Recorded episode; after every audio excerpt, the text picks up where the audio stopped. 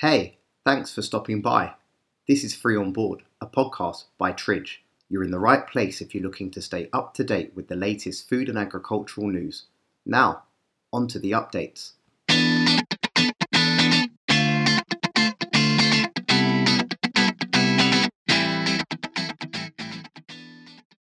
Welcome to Free On Board. Ben, our global market analyst, is with me today. And without further ado, let's hear from Ben himself. Hey, Bea. It's great to be here. I'm super excited to discuss the latest developments in agriculture with you today.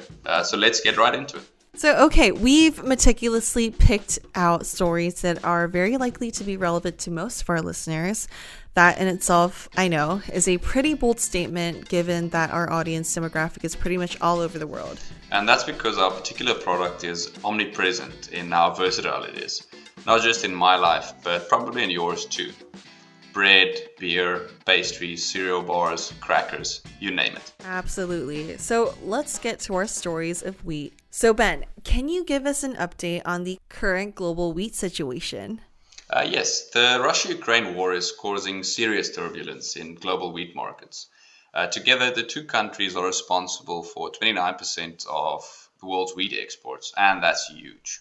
So let me get this right. Russia and Ukraine are responsible for nearly a third of wheat changing hands in global markets. Yes, that's correct. And currently, Ukraine is unable to export wheat due to Russian warship stations off its southern coast, preventing cargo ships from entering or leaving the ports. And to make matters worse, Russia recently banned wheat exports to ex-Soviet Union countries, and this is causing major supply constraints in wheat markets across the world. Right, and with sanctions also placed against Russia, and the inability to traverse through the Black Sea in itself has made it virtually impossible for buyers to get wheat out of the region. To give you a more specific figure, Ben, Ukraine's grain shipments have dropped their usual 4 to 5 million tons per month to a few 100,000 tons a month. Wow, that's quite a drop in exports. But didn't Ukraine recently make efforts to export their goods through their railway, though? Yeah, so Ukraine's railways are, they're going. But Ukrainian traders are continuing to search for the possibility of redirecting exports to Europe by rail or via Romanian ports. But there are still massive barriers like logistics ability and high cost. A Reuters report said that delivering Ukrainian grain to the Romanian port of Constanta was approximately $150 per ton. And for comparison, it was around $40 to transport grain to Ukraine's Black Sea ports. That's like a 270% increase. Yeah, but the country is still struggling with a backlog of grain wagons on their western border. The volumes that Ukraine is able to get across their railway are a fraction of their full export potential, but it's really better than exporting nothing for the country. Yeah, that's true. But it's also worth noting that because Ukraine is only able to export a fraction of their usual wheat supply, countries that are heavily dependent on Ukrainian wheat will have to find alternative sources or risk a shortage in wheat supply. The same goes for countries that heavily rely on Russian wheat. Right. Mm-hmm. Yet it doesn't mean that there won't be wheat for these countries. Most countries have wheat reserves and may be tapping into them to make up for the lack of wheat, especially in the short term. I see. Wow. But even with wheat reserves, I would imagine that these reserves wouldn't be able to make up for all the wheat that countries around the world couldn't import, right? Yes, that's 100% correct. The lack of supply and circulation will definitely lead to higher wheat prices. Okay. And prices rising from the wheat crisis has been manifested in many parts of the world already. And this is affecting some countries a lot more than others. What is it like in South Africa right now? Yes, in South Africa, where I'm based, we import approximately 50% of our wheat, and that's not an insignificant number. Yeah, definitely not insignificant. That's huge. Absolutely. So South Africa is heavily dependent on wheat imports to meet the local demand, and that has led to wheat-based food prices rising rapidly, with the price of bread, for example, increasing 3.2% in the course of a month, with further increases expected. Yeah, a 3.2% increase month over month. And I would imagine with South African wheat consumption being the highest in sub-Saharan Africa, the typical meal might be heavily flour or wheat dependent, right? Exactly. And this is especially true for low-income households.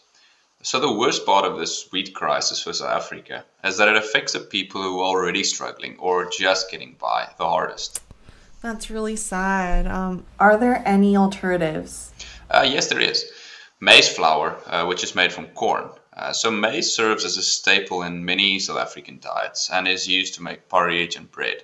Now, although it's not a direct replacement, it can be used as a substitute for wheat flour. Okay, very interesting. Although, I don't think that really solves South Africa's problem, since maize is in a similar boat as wheat, right? With Russia and Ukraine together being responsible for 14% of global maize exports. Yeah, South Africa is definitely not in an ideal situation. Luckily, the majority of our wheat comes from countries other than Russia and Ukraine, so at least we won't have supply issues. How's it like in South Korea at the moment? Sure. Well, I don't know how surprised you'd be by this fact. So South Korea imports not 50%, but 99% of its wheat. Wow. And I thought we were dependent on wheat imports. Yeah, that does call for a while. We only produce 1% of the wheat we consume domestically. That's crazy. Yeah, I mean, the shortage of wheat will have a ripple effect on so many food-related industries in South Korea, but let me tell you, in some ways, they've already manifested in my life directly. What impact does the wheat shortage have on your life? So let me give you some context. On Friday or Saturday nights, when my dad and I both happen to be home, we usually head out to the convenience store. We typically go to a 7-Eleven nearby home, and they always, as do other convenience stores in South Korea, have 4 cans of beer for 10,000 Korean won, which is approximately $8.30 US dollars. And that's a pretty good deal. Ooh, beer.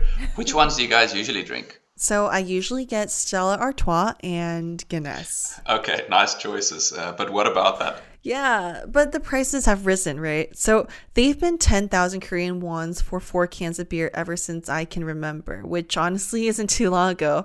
I did some research and this package deal started in 2014, and it's been a popular, like almost a taken for granted passive presence in my life. So 8 years since its release, it's risen in price by 1,000 Korean won, which is almost equivalent to a US dollar. I can see why you would say that the shortage of wheat has directly affected your life. Yeah, but hey, this is really nothing, especially compared to those who rely on Russia and Ukraine for their wheat supply. South Korea's traditional main meals don't necessarily center around wheat, but rather on rice. But it's still difficult, right? Our bakeries, restaurants selling noodles will have to struggle. Some countries around the world have wheat included in their main meals and rely 100% on Russia and Ukraine for their wheat. You're 100% right there, Via. So Somalia imports close to 70% of their wheat from Ukraine and the rest from Russia. Dang. And wait for it, Benin imports 100% of their wheat from Russia. Man, 100%. I hope the wheat crisis hasn't hit Somalia and Benin too hard. Do you know if wheat is part of their staple foods? Yes, so wheat forms part of the staple diet of Somalia. So not only will they face inflated wheat prices, they will also have to find alternative sources for practically all of their wheat supplies, which is not going to be an easy task. Now, this could lead to serious food shortages, as Somalia already faces food supply issues under normal circumstances. I see. So what about the countries that produce more wheat than they consume? Do you think they will face the same supply issues and price increases as net importers of wheat? And they will not have supply issues, but they will face the same food price increases as countries that import wheat. Australia is a prime example of this. Now, Australia had a bumper harvest in 2021 and has no need to import wheat. However, they are experiencing increased bread prices as wheat for local consumption has to compete with the increased prices that international buyers are willing to pay. So it seems that the Russia-Ukraine war is causing a truly global wheat crisis, with countries all over the world being impacted in various different ways. Absolutely. So Ben, we're nearing the end of our time together. Can you give us a takeaway for today? Yes, sure. To sum it all up, the Russia-Ukraine conflict has caused supply constraint in almost a third of global wheat export volumes. And this has led to disruptions in wheat availability and in wheat exports. which has led to significant increases in the price of wheat. Yeah, as end consumers, we experience wheat shortages in the form of increased prices on the shelves, from staple foods such as bread and flour to our favorite beers. It makes sense that all wheat-derived products are more expensive at the moment. And that is all we have for you today. Thanks for tuning in. Bye. Bye.